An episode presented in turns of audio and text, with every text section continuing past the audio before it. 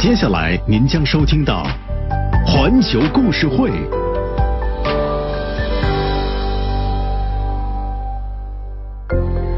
形形色色的人生，五味杂陈的故事，百转千回，令人回味。环球故事会，讲述新闻背后的故事。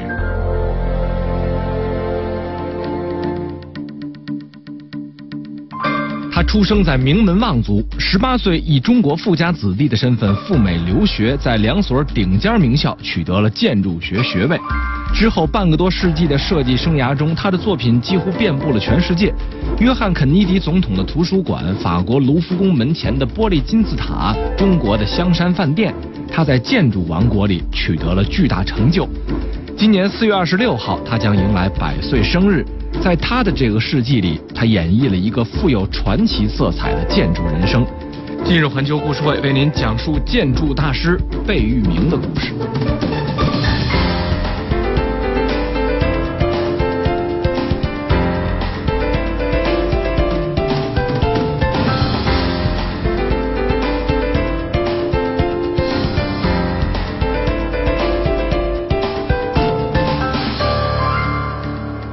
环球故事会，欢迎各位每天一个小时的时间听主持人段纯给您讲的是世界各国的新闻和新闻背后的故事。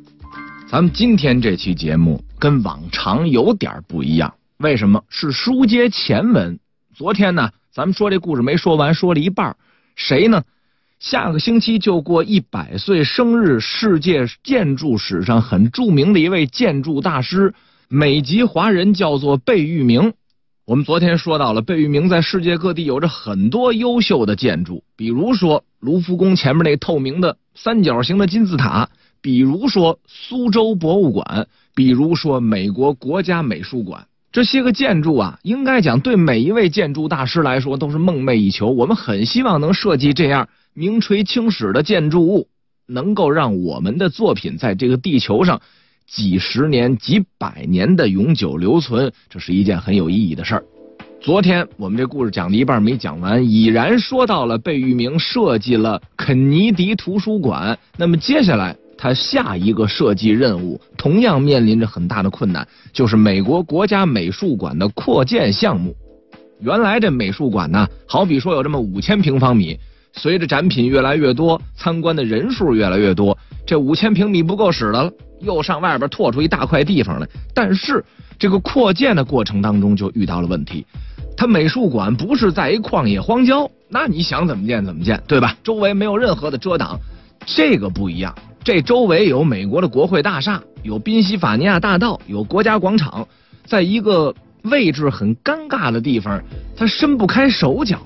各位就跟咱们人说练武术也好，打球也罢。你得有一场地，你才能施展开拳脚呢。这个没有，周围已然是成型的建筑，而且留给贝聿铭设计的不尴不尬一块梯形场地。各位，您要知道，大多数建筑物啊，方方正正，哎，对称的，看起来比较美观。这梯形呢，东长西窄，南宽北瘦，这么一块地形，一般的设计师不太愿意在这样的地方去施展手脚，很容易啊。画虎不成反类犬，弄出一个不伦不类的建筑来，那么怎么办呢？贝聿铭是茶不思饭不想，每天苦思冥想，就琢磨这，哎呀，这块梯形的地怎么样能设计的好看？哎，吃饭睡觉叨叨叨叨全是这些。突然坐飞机有这么一天，哎，灵光一现。各位有时候人呢需要点灵感，您看小时候咱都看过那一休哥，咯叽咯叽咯叽咯叽啊，那小铃铛一响，哎，这问题有解决方法了。贝聿铭突然有这么一天，脑子里闪过一个想法了。既然不能把它设计成一个方方正正的，我们不如就以偏就邪，咱们就着这地势来设计一个三角形的美术馆。所以现如今美国的国家美术馆这个东馆，也就是新盖出来，不是那广东那东莞啊，东边新盖出来的这个馆，它是个大三角形和一个小三角形。当然，这咱们很笼统的说啊，里边还有细节。从外观上大概其一看，是俩三角形拼出来的。这是贝聿铭当时灵光一现的想法。我们在网上也找了这张图片，微信还是老话，搜索公众账号“段纯说”，段落之段，单纯之纯，说话之说，发送“贝”，您就看着贝聿铭设计的一系列的图片。但是有人就提出了不同的意见。当然，这个也很正常，因为我们老说审美这个东西，一千个观众心目当中有一千个哈姆雷特，诗无打鼓，每个人对不同的艺术作品有着不同的见解，这个事儿是正常的。如果大家都千人一面，想法都一样，那才不对。有人就提出说：“您这，您这不好看呐，贝先生，三角形的博物馆，这有史以来最丑陋的建筑。”但是贝聿铭说：“嗨，这东西啊，人跟人审美不同。”看的时间长，哎，那也许就好了。而且我们正在修的这个国家美术馆东馆，是一个带着牙箍的美少女。那位说，怎么叫带着牙箍的美少女呢？有一姑娘，您琢磨吧。哎呦，细眉大眼，高鼻梁，小嘴巴啊，不笑不说话，一笑俩酒窝，多漂亮！一乐露出这八颗牙来，门牙有点龅牙，这不怎么美观。那怎么办呢？戴牙箍矫正矫正。咱们日常生活当中都有接触啊。这样的同事也好，朋友也罢，都有。戴着牙箍，你看怎么看怎么不好看，就跟那个周星驰那电影那《梁咏琪》里边不戴一牙箍吗？龅牙美女，摘了牙箍您再瞧，哎，比原来还漂亮。贝聿铭说，我们正在修建的这座国家美术馆的新馆，就是带着牙箍的美少女。你等把这个脚手架呀，这些个施工的设施、围栏、挡板全摘了去，你再瞧，哎，你就知道这东西美在哪儿了。那么说，这国家美术馆的东馆到底是不是一个带着牙箍的美少女呢？还是一戴着牙箍的大婶儿？这里边区别可大了。这些在修建过程当中看不出来，可是修的一半又出了新问题。什么问题？钱不够。各位，这难了啊！中国有句老话说：“巧妇难为无米之炊。”没钱你盖什么房子？本来设计这个国家美术馆的东馆。预算是九千多万美元，不到一个亿，项目过半，这个钱已然超了预算。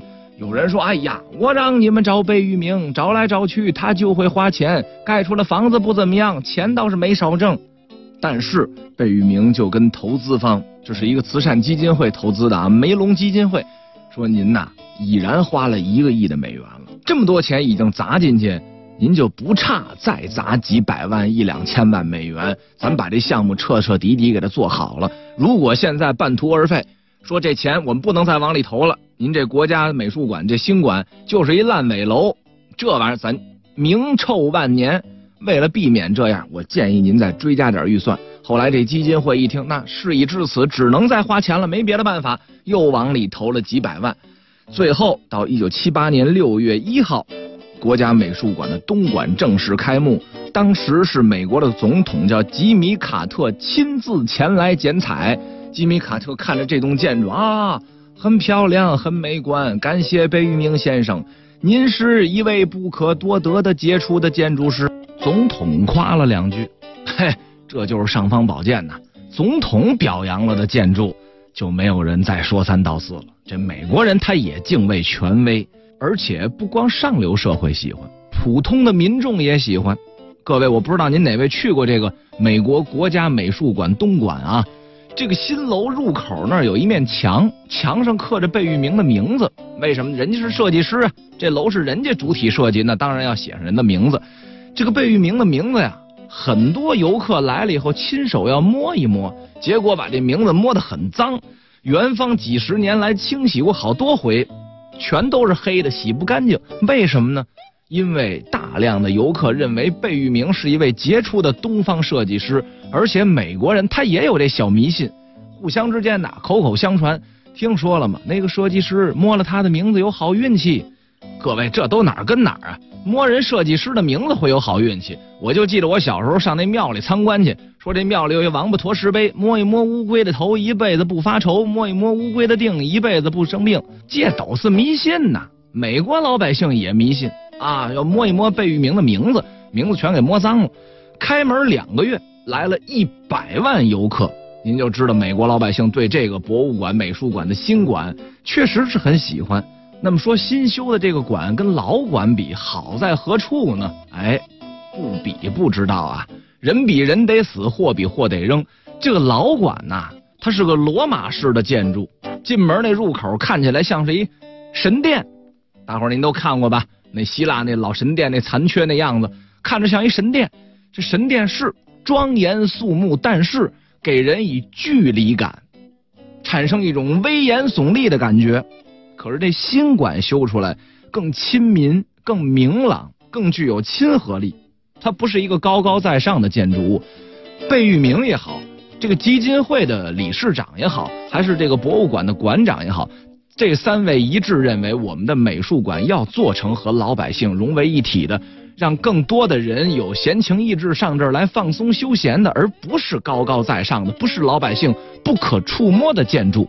所以在修这个新馆的时候，就刻意要摆脱过去那种啊就不接地气的建筑风格。在这个新馆开张一年之后，美国国家美术馆这座建筑为贝聿铭赢得了美国建筑师协会金质奖章。所以到这会儿，贝聿铭已然是一代建筑大师了。在美国整个国家之内说建筑，哎，跑不了贝聿铭。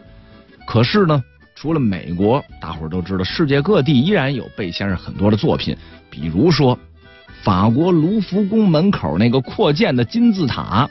这是贝聿铭绕不开的一座作品。你提贝聿铭，你就不能不说这金字塔的事儿。大伙儿有不少人去过卢浮宫啊。有人说了，这卢浮宫是一座古典的西方式建筑，这中间放一透明大三角金字塔，这玩意儿不中不西，不伦不类，它反差太强烈。各位，我们不是替贝聿铭先生打广告，人家也犯不着找我们来打广告。咱客观说这事儿，这种争议有没有，一直都存在。那么说，贝聿铭先生是出于什么样的目的，要在卢浮宫门口这个广场设计一个玻璃的金字塔？这里边有什么样的意义？他设计这个金字塔的过程当中，又有什么样曲折的经历呢？这得从卢浮宫的历史开始说起。您看，各位，您听我们这节目啊，不光了解贝聿铭先生历史，我们还顺带给您讲建筑、讲审美，当然是皮毛啊，很肤浅的粗粗讲两句，那也不错，对不对？我们不是自己吹自己，这节目含金量它就体现在这儿了。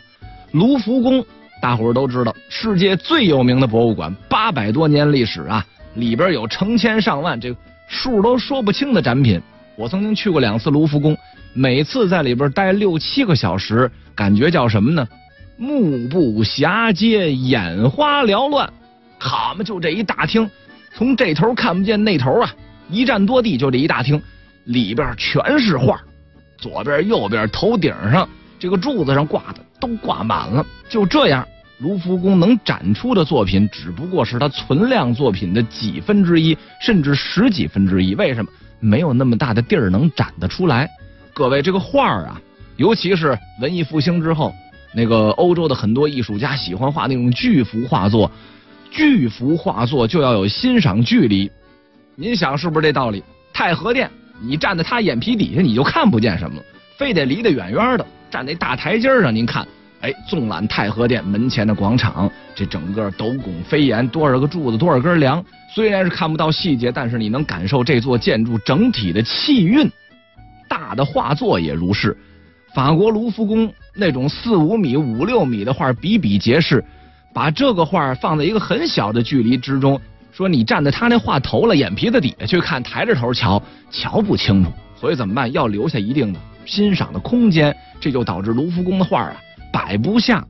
那怎么办呢？就得扩建。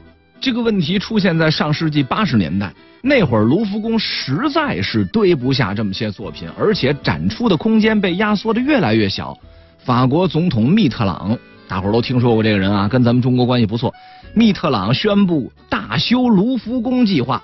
原来我们这里边有一些侵占展览用地的机关跟单位都轰出去，就跟故宫一样进行腾退啊，把这个原本属于故宫的房间要公开展示给来参观的人。卢浮宫也如是。那么在整个大修扩张展出面积的过程当中，密特朗就向全世界发出了邀约。你们世界各国哪儿有建筑大师？你们都来参加我们的招投标。我们希望找到全世界最优秀的建筑师，对卢浮宫进行整修扩建。他就找到了贝聿铭。说实话，修卢浮宫这不是一个小事儿。您琢磨去吧，就跟故宫大修一样，那一定是一个时日久远、工作量巨大，而且还不见得能讨得了好的一个工作。为什么？这每个人的审美不一样。又说回来了，你修成什么样，你扩建成什么样，一定都有人骂街。这个没办法，人跟人审美不同。可是贝聿铭当时已然是六十有四，现在讲话就是已经是老头了。虽然说他现在一百岁，那那已是老头中的老头。那会儿六十四岁也不小了。贝聿铭说：“我已然不参加招投标的工作了。你们认定了我好，你就找我，咱俩直接就合作。我再去设计中标方案，我再跟你们去竞标。我耗不起，我没那么多的时间、精力、体力去应对这个招投标的工作。可是法国又有法律规定，说大型建筑项目必须招标。”不招标，这项目不能开工。那么密特朗为了让贝聿铭来设计这个卢浮宫啊，这个扩建的工程，走了一个怎么说呢？小弯路，哎，或者说呀，钻了一个空子，说咱们改重建为翻新，重建项目需要招投标，翻新不用。咱不叫卢浮宫重建工程，咱叫卢浮宫翻修工程。这个翻修工程授权给卢浮宫首席建筑师，这个人叫迪瓦尔。我们请贝聿铭来，在法律文本上请他做迪瓦尔的助手，名义上他是副职，但实际上所有设计工作由他来完成。这样呢，我们就绕开了这个招投标的过程，还能请贝聿铭直接参与到。卢浮宫的大修过程当中，但是各位您琢磨，给卢浮宫大修、扩建，再给它加上一个匹配的地标性建筑，这不是闭着眼在家里边憋三天两早上就能憋得出来的。你必须深刻的吃透卢浮宫这座建筑它本身的文化，你了解它的核心，甚至于说。你要了解卢浮宫这座建筑的气质，你还得跟它能融为一体，这样才能对它下手进行翻修和扩建，对吧？你不了解这个建筑，你怎么给人扩建呢？那么怎么了解这个建筑？你就得在里边待着，一直的在卢浮宫里边，贝一名待了有这么四五个月的时间，每天没事啊，专职找一导游讲解员啊，说我们这是。翻修扩建的首席建筑师，那管理得配最好的讲解员，带着在卢浮宫里边一圈一圈的转。这是什么时候的？哎，古埃及时代，我们从哪哪哪抢来的棺材？那个是哪哪哪的艺术品啊？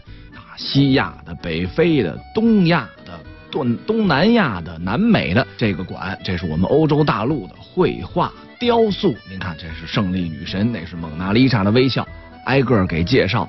四五个月的时间。贝聿铭一边听，一边在卢浮宫里疯狂的，就是转圈其实他这工作呀，这踩点的工作，说简单也简单，说难也难，就是一圈一圈的转，拿脚步丈量卢浮宫，从这儿到这儿三十八步，这差不多我一步是零点七五米，这是二十多米，那边到那边七十多米，这个大厅啊有六十多米高，啪啪啪把每个数据全记下来，记下来晚上回家，哎呀。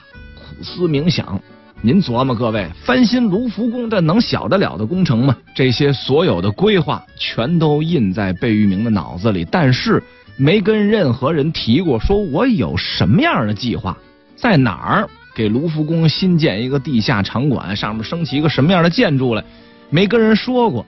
甚至于到一九八三年六月，就是这大修工作开始了将近一年光景，密特朗要接见贝聿铭。说您这怎么样？您得提交一初稿，我们瞧瞧啊。贝聿铭只说到，我们要有一个玻璃覆盖物，玻璃覆盖物啊，各位您听明白这字眼儿？它可不是说有一大金字塔，不能往外说，而且还说到有一巨大的地下空间，用来接待公众啊，从这儿入口出口都在这儿，仅仅点到为止，说到这一层，再详细的连总统都不告诉。那么说，这样粗枝大叶的汇报，密特朗能接受吗？他那么精明的人，国家的总统那么好护呢？哎，没曾想，听完这番汇报之后，密特朗马上拍板咱们今天就签约，签完约造成既成事实，我们就没有理由后退了。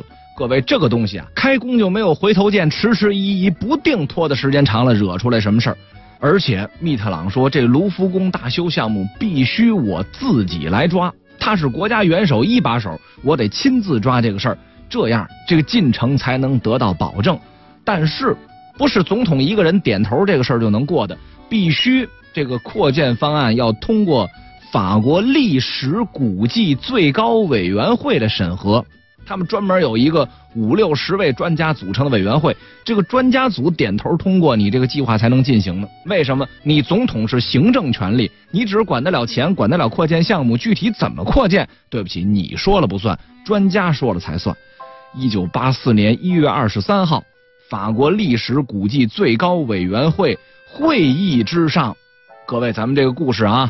马上就要进入高潮部分了，但是很遗憾，时间关系，这上半段肯定是讲不完了。咱说一开头得了。八四年一月二十三号，贝聿铭走进历史古迹最高委员会的会议室，关上全场的场灯。为什么要看幻灯片？现在讲话就是 PPT，那会儿还没有 PPT 呢啊！看投影，投在大银幕上，我们设计出来这个未来的建筑，在我们的印心目当中应该是个什么样子？拿个虚拟图出来。大家提宝贵意见，整个场灯关上，投影仪一张一张的过，贝聿铭在旁边介绍他的设计方案。这个过程当中，场下我们刚才说了，是法国历史古迹建筑保护界最高权威五十多人呐，应该说每一位都是具有极高的艺术涵养、极高素质的专业技术人才、顶级的人才，那都是国家的院士。没曾想，这些院士看完贝聿铭的这些个设想图啊、构想图之后，骂声一片。所以各位，你看当个建筑师容易吗？要面对来自不同方面的争议和压力啊！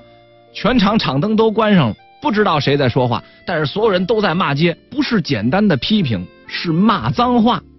咱谁也没在现场，我大概分析，就相当于这他妈叫什么玩意儿啊？按说我们电台主持人不能骂街，但是呢，那现场的氛围那肯定的话比这难听得多。为什么？贝聿铭本身不懂法语，他旁边有一女翻译。听完这番话，开开场灯，贝聿铭一看这女翻译，怎么泪流满面？你哭什么？他们都骂您，他们说那话太难听了，就到这个份上。所以您说我们不能给您复述这内容啊，但是。您大概其您一琢磨，这个评委都疯了，这是什么东西？为什么要拿这样的建筑放在卢浮宫面前来侮辱我们法国人？我们伟大的历史建筑五七八百年，让你一个东方人进行这样的摧残，你居心何在？比这还难听，掺杂着脏话啊，骂街都出来了。是，时至今日，卢浮宫门口这大金字塔，这玻璃金字塔还是有争议，有人说它跟卢浮宫整体的环境不匹配。但是匹配不匹配，咱文明人说话对吧？你讲文明讲道德，不能因为一关灯咱就骂街。面对如此的压力，贝聿铭如何继续设计这个透明大尖儿金字塔呢？时间关系，咱们节目下半段接着给您说。另外，发送贝聿铭的“贝”字到微信公众账号“段纯说”，您就看着这个大金字塔以及贝聿铭设计的其他的作品，您也可以了解了解他的建筑风格。咱们是下半段再见。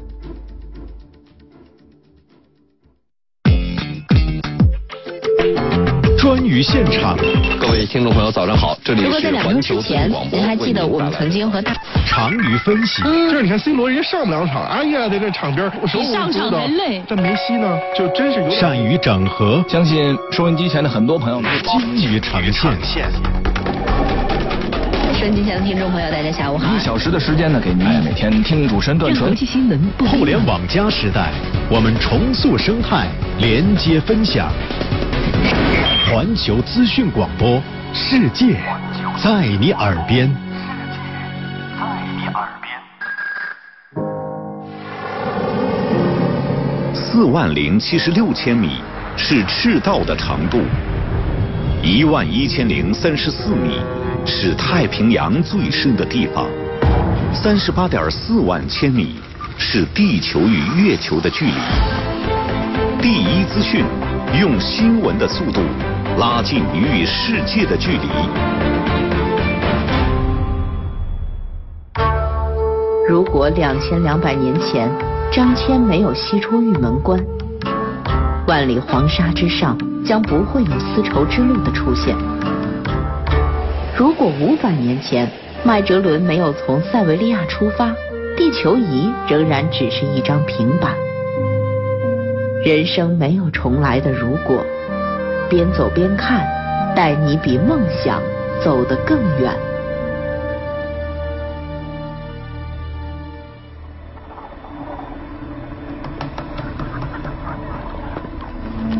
每年七月到十月，在东非大草原上会上演一场伟大的自然奇观。三百多种野生动物，绵延三千多公里的行进队伍，组成了一幅浩浩汤汤的动物迁徙大军。这样的场面每年都在上演。环球资讯广播关注现在和未来，让野生动物在地球上也有未来。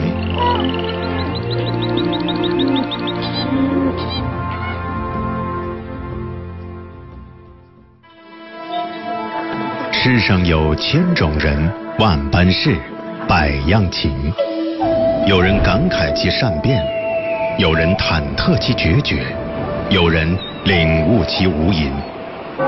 众生喧哗归一处，万物静默为一听。环球资讯广播，世界在你耳边。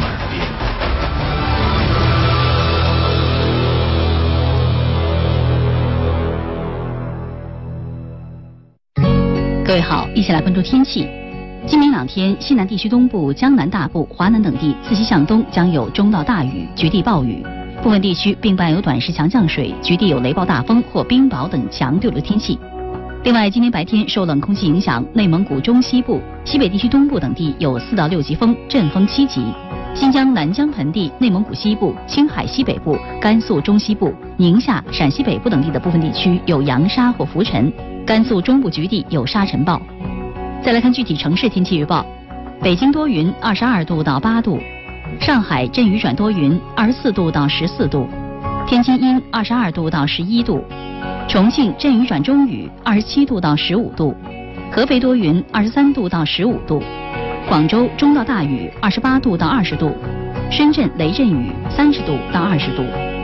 感谢收听天气资讯。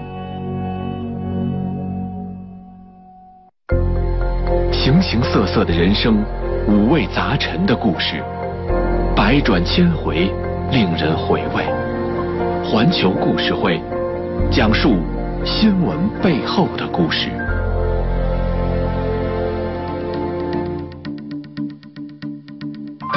出生在名门望族，十八岁以中国富家子弟的身份赴美留学，在两所顶尖名校取得了建筑学学位。之后半个多世纪的设计生涯中，他的作品几乎遍布了全世界。约翰·肯尼迪总统的图书馆、法国卢浮宫门前的玻璃金字塔、中国的香山饭店，他在建筑王国里取得了巨大成就。今年四月二十六号，他将迎来百岁生日。在他的这个世纪里，他演绎了一个富有传奇色彩的建筑人生。今日环球故事会为您讲述建筑大师贝聿铭的故事。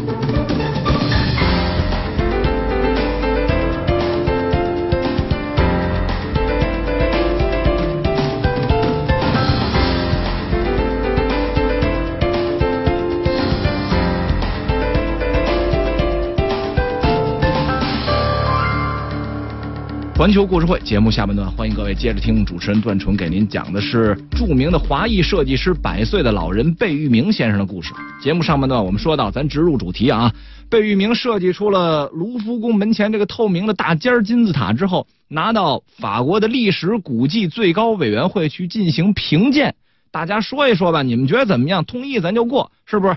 没曾想，关上场灯放 PPT 放幻灯片的这个过程当中。场下骂声四起，你这是什么东西啊？一个廉价的、看起来很愚蠢的、像钻石型的东西摆在卢浮宫的广场门前，这是侮辱我们法国人的文化历史啊！你这是骂街，我们不懂得美吗？据说啊，整个现场已然失控，不是专家互相提意见，已然上升到了人身攻击、人格侮辱的境地。那位说：“至于不至于这样？咱不是为卢浮宫好吗？感情，这个历史最高古迹委员会啊，您得去分析它的背景。这是一些法国很保守的建筑家，咱不能说把持啊，他们在控制这个委员会，他们反对一切新鲜事物。这东西你只要跟中世纪的长得不一样，跟文艺复兴时期长得不一样，这就是对法国建筑最大的侮辱。”拿一个新东西出来，永远是要被他们枪毙的。原则上反对一切新建筑。以往各界的法国政府想扩建卢浮宫这个方案，全都被这个委员会给枪毙了。那么这次怎么样呢？一共四十九个委员参加，十八个人无条件赞成，十三个人无条件反对。你看，赞成的人将近三分之一，反对的人将近四分之一，完全同意的有这么一撮人，根本就不同意的一个建筑没有丝毫可取之处的。也占了不算小的比例，百分之二十五，还有一部分呢在中间晃悠。哎呀，这个建筑方案是看起来还行，但是这大金字塔搁当间碍眼不碍眼这能不能改了？还有一大部分人持这种态度。最后这个报告提交到法国文化部长那儿，文化部长跟总统说：“哎呀，总统阁下，这就不错了。”之前他们无条件的毙了多少改建方案？这能有四分之一的人骂街，那就已经很不错了。那么这个历史古迹委员会算是勉强通过了贝聿铭的设计方案。可是，你不光国家政府要同意，咱们刚才说了，总统密特朗那边点头找的贝聿铭啊，专家委员会要同意。最关键的是什么？是人民要同意，对吗？你政府也好，专家也好，你们是人民雇来的。你们是人民雇来管理这个国家的，搞清楚自己的定位。你们以为自己点头就可以了吗？老百姓不同意，你们这不是白扯吗？哎，水能载舟，亦能覆舟。你们弄出来老百姓接受不了的东西，还堂而皇之说我们这是创新，老百姓就得骂街。一九八四年，法兰西的晚报发表了贝聿铭设计的金字塔模型照片，巴黎市民一片哗然。老百姓骂街了，百分之九十的市民反对在卢浮宫前修建玻璃金字塔。当时法国还专门成立了一个反对新卢浮宫委员会啊，有民众啊给这委员会捐钱捐物，上街抗议示威，拉着横幅在政府门前骂街，说贝聿铭这是严重破坏文物古迹。新卢浮宫让一个美籍华人来设计，这是对我们法兰西建筑界、对我们法兰西高卢人民审美的一种侮辱。民众骂街，这个确实啊，从民族情感上来考量，它不算是过分。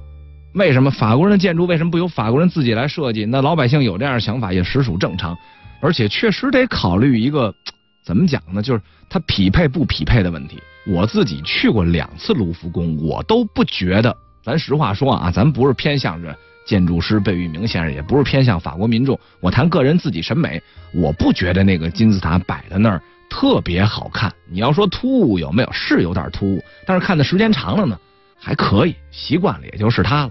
但是法国民众不同意啊！我们世世代代生于斯长于斯，我从小看这博物馆长大，你现如今要弄一大玻璃架子放在这儿，我头一个不同意，老百姓骂街。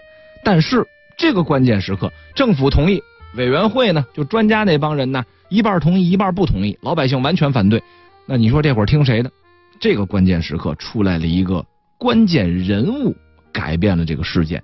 谁呢？就是日后的法国总统，叫希拉克。大伙儿可能也听说过这人的名字啊。后来希拉克那是法国的总统，当时他是巴黎市长。改造卢浮宫这个事儿是总统定的，但是执行方案你不能总统天天在这盯着，你得有一个。直接负责的人选，这人是谁？就是巴黎市长希拉克。希拉克说：“咱们这样，咱也别说同意，咱也别说不同意，咱试试。你不是要修一玻璃金字塔吗？我们先做一假的光缆的模型，这上面没玻璃啊，空架子。你把这架子一比一做出来，放在卢浮宫门前广场上，你试试看。如果能接受呢，咱们就盖。”不接受，不接受，咱们再想不接受的办法。一九八五年五月一号，有一台七十米高的大型起重机。各位，那个卢浮宫门前那玻璃金字塔，您有瞧见过的？太高了。那么要想把这个东西一比一的模型放在这儿，必须要那个最大号的起重机，七十米高，把一个同等比例的金字塔光缆结构模型从上空掉下，放在卢浮宫拿破仑庭院之中。这个门前广场当时叫拿破仑庭院，放在这儿，希拉克也来了，密特朗也来了，记者也来了，民众也来了，围着工地转了一大圈所有人不说话了。哎，这东西好像摆在那时间长了以后，好像可以接受哈。反对之声越来越小，贝贝聿铭日后总结说，金字塔之战，他管这个事儿叫金字塔之战啊，持续了一年半。密特朗点了头，民众都不同意。是希拉克找来这个大模型之后，实体模型摆在这儿，这个转折点非常关键。那么最后这个设计方案通过了，接下来施工又成了问题了。那个说都有方案了，那就盖不就完了吗？没那么简单。这个玻璃金字塔呀，它跟拿砖头垒的不一样。各位，你有去过埃及的？那个金字塔从远处看确实非常的宏伟，但是你得琢磨，它这砖头垒的，你远处看着还行，近处一看斑驳不堪。那么玻璃金字塔呢，更要求它要光莹剔透。这凡是玻璃东西啊，各位永远是干净的好看。无论是小到一个茶杯，中到您家里那汽车前风挡，大到你们家那落地阳台窗户，擦得干干净净，一个指纹没有，恨不得这玻璃就是假的。这样的时候，这个状态最美。有点什么雨水呀、鸟粪呐，这玻璃没法瞧了。所以在这个问题上，建筑的过程当中就发生了争议。玻璃金字塔的体量很大，如何能保证这些个玻璃第一安全，第二永远看起来很漂亮？当然说时常擦洗那是一方面啊，它那个光照的透明度要在这摆着，而且要是完全平面，不能这个玻璃造出来啊。这儿鼓包，那儿瘪一块，就跟咱们照那哈哈镜那不行。当时世界上最先进的玻璃加工厂想做这样的玻璃，安全系数高，完全透明，完全平面，从里往外看，从外往里看，既没有变形，也不会变色的，那也是很难的一项工艺。那位说造玻璃还有什么难度？各位，什么东西修到极致的好，哪怕是最简单，您说家里边一个指甲刀。一口炒菜锅便宜不便宜？那贵的也好几千块钱呢。您说您戴那普通手表八十一百五啊，三百块钱戴块不错的表，那为什么大明星戴那表十万美金呢？他这东西做到极致的好，成本一下啪就上去了。所以当时呢，贝聿铭找到了法国历史最悠久的一家玻璃加工厂，叫做圣格班公司。我不知道您哪位了解啊？您要关注汽车，您知道。这个圣格班公司就相当于是中国的什么福耀玻璃呀，哎，日本的旭硝子玻璃，在业界极其有影响力的加工工厂，就如同是哎大众汽车、丰田汽车、通用汽车在业界的影响力。因为咱们不了解这个玻璃工业，所以简单的给您稍微的多叙述两句。圣格班公司生产法国所有汽车玻璃，汽车玻璃这东西要求的质量啊。安全性啊，透明度都比较高，什么雪铁龙啊、标致啊、雷诺呀，玻璃全是圣格班生产的，质量好。但是质量好就意味着价格贵。人家圣格班公司从路易十四那个年代，你想那好几百年前了啊，具体多少百年的咱也说不清楚，对法国历史没那么了解。那会儿他们就给法国的王室、王公贵族、达官显贵生产玻璃制品，但是圣格班公司一听说怎么着？您要生产完全透明的无色的玻璃，不不不，生产不了。天底下没有这种玻璃啊！我们都在这个玻璃制造业混了几十年了，每一位人都身经百战。什么样的玻璃制品我们没见过？大到建筑幕墙，小到汽车玻璃，家里一个瓶子罐子，完全透明。哎呦，贝先生，您这太难找了。要做实在，也不是不能做。好比说，我们生产一块普通玻璃是一百法郎，你要做一个，还甭说完全透明，就接近于透明的，恐怕您掏一千五百法郎也做不出来。为什么？这东西啊，边际效应递减，你的透明度每提升百分之一，你的成本也许就要翻三四倍，再提升百分之一，又翻四五倍，很贵呀！劝您别做了。我们给您的建议啊，贝先生。您别做那百分之九十九透明的，您做那百分之九十透明的，那成本一下低了七八倍，这样呢，大概其啊也不会有太多的影响，您呢预算成本还能控制。但是贝聿铭说不行，必须得要那百分之九十九透明的，哪怕是一千五对一百块钱的比例，也得做那最好的。为什么呢？我得跟您解释。您看，说是贝聿铭给玻璃工厂解释，其实是我给您解释。我们这个卢浮宫这个玻璃金字塔呀，它不是一层，它是大塔套小塔，一块玻璃看起来是百分之九十，两块玻璃九九就变成百分之八十一了，四块一摞，这透光率比那百分之百低了好几十个百分点。从外边一看，就跟那透明那啤酒瓶子似的，是透明，它墨绿色的，不好看。里边瞧不见外边，外边瞧不见里边，那我们做这样的金字塔就没什么意义了。所以，为了我不在卢浮宫这件事上挨法国人民千古的骂名，也为了你们圣格班公司不在法国人民当中挨千古的骂名，咱必须造那百分之九十九透明，甚至要九十九点九九的，多花钱无所谓。所以各位，您看啊，我们老说这人要矫情，你才能干成事儿。我就不矫情，我老觉得，哎，这什么事儿无所谓，差不多得倒霉就倒霉在差不多上了。所以为什么现如今我还是一个普通的电台主持人呢？我没当那德艺双馨那播音艺术家去啊，那可能跟这也没什么关系。咱没到那岁数呢，没到那业务水平呢，是不是？这跟我没关系啊，这自己吹嘘呢这事儿。但是啊，还是要对什么事儿都有个要求，这是好事儿。天天听段纯讲故事。那真能清气上升，浊气下降，夏日去暑，冬天化痰，延年益寿，不生灾病，乐不滋儿的，美不滋儿的，您就把世界各国的新鲜事儿都闹明白了啊！您这电台还是药铺啊？环球故事会，环球故事会每周一至周五十点到十一点，听段纯讲新闻故事。他出生在名门望族，十八岁以中国富家子弟的身份赴美留学，在两所顶尖名校取得了建筑学学位。之后半个多世纪的设计生涯中，他的作品几乎遍布了全世界。约翰·肯尼迪总统的图书馆、法国卢浮宫门前的玻璃金字塔、中国的香山饭店，他在建筑王国里取得了巨大成就。今年四月二十六号，他将迎来百岁生日。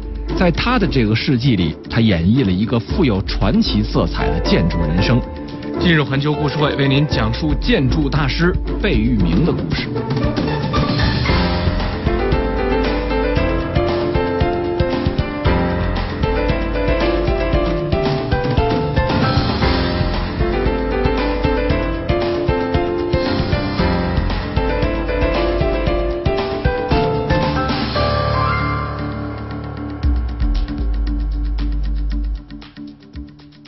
本来这个圣格班公司以为已然说服了贝聿铭，您那不靠谱，您别那么想了，您做不出来。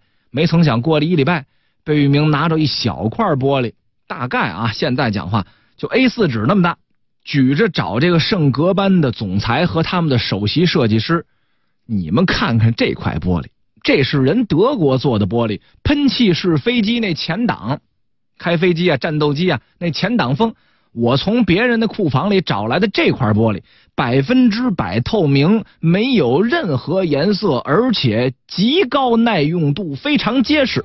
你想，那喷气式战斗机那玻璃能不结实吗？人家德国人能造出来，你们就能造出来？有什么造不出？花钱呗，掏多少钱？找法国总统要去。这反正不是从他头里掏哈。各位，这个事儿说实话有点犯忌讳。为什么？同行之间呢是冤家。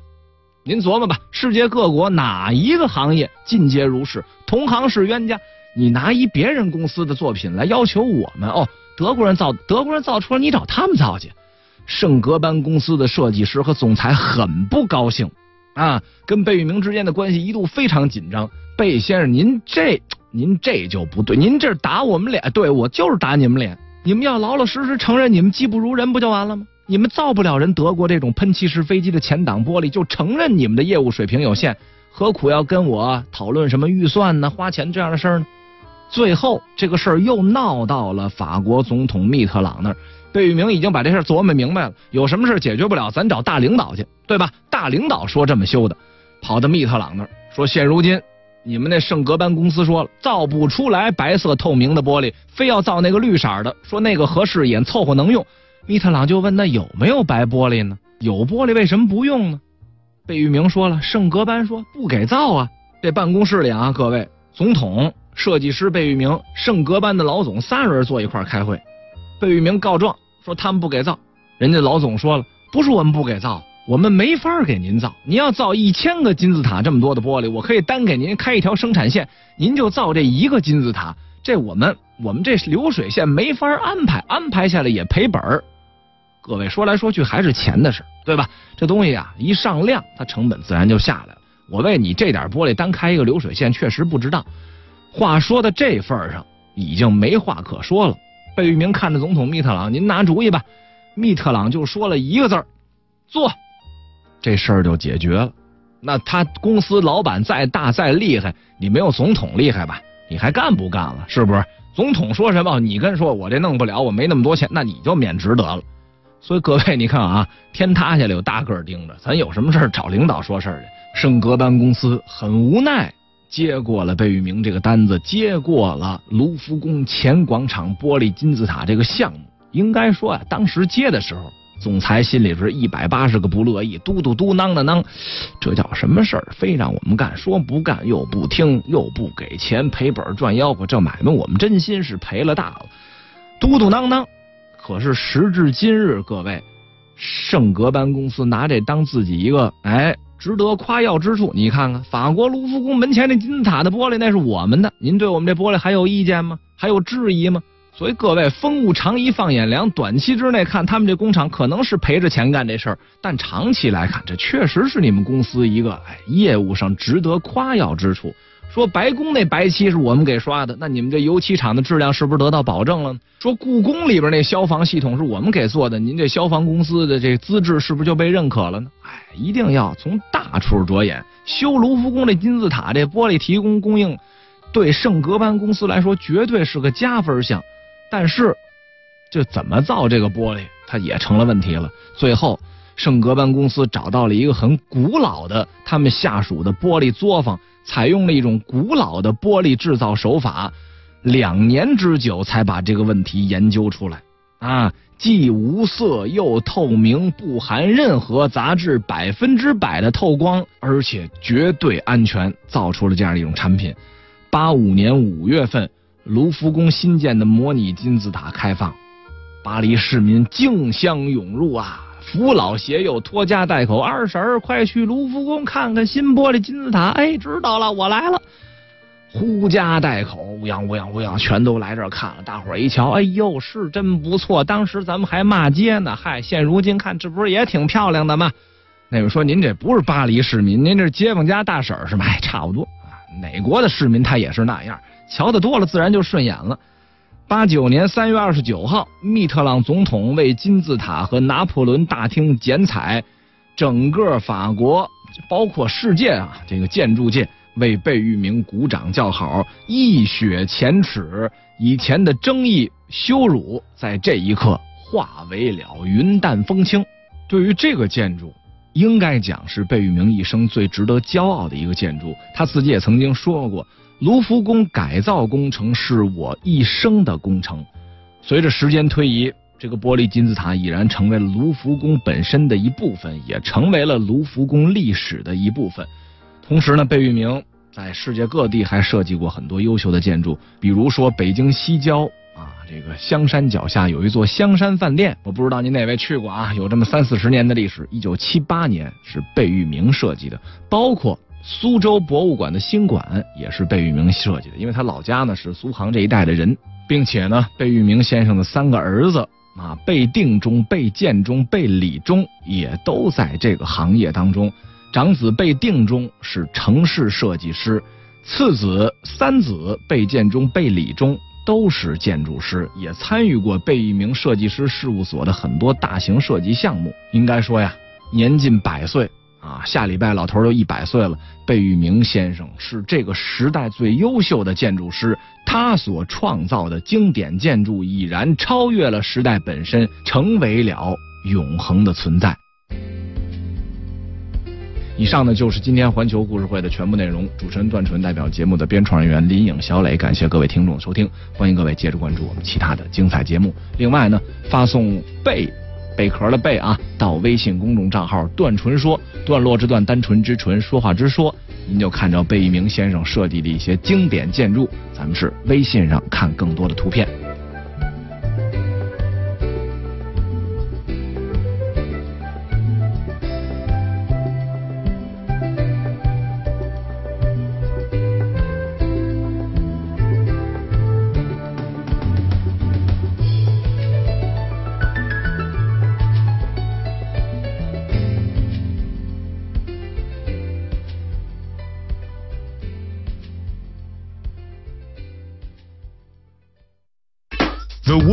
In a minute。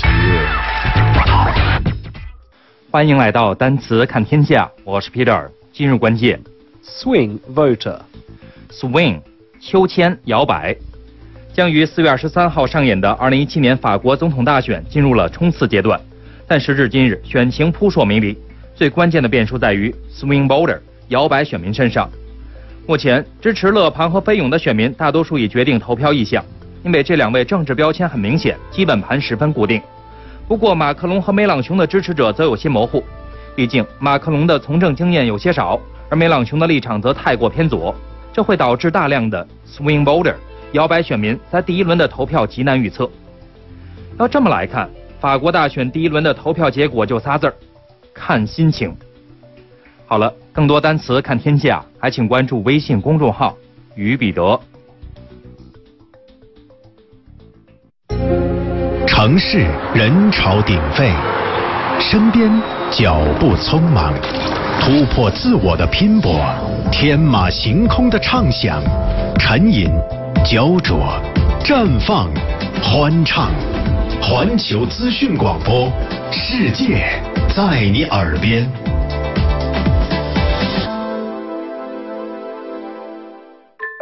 爸爸，一加一加一加一是多少？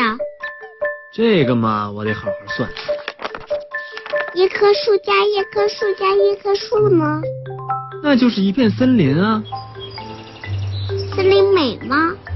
美。那哪里有森林呢？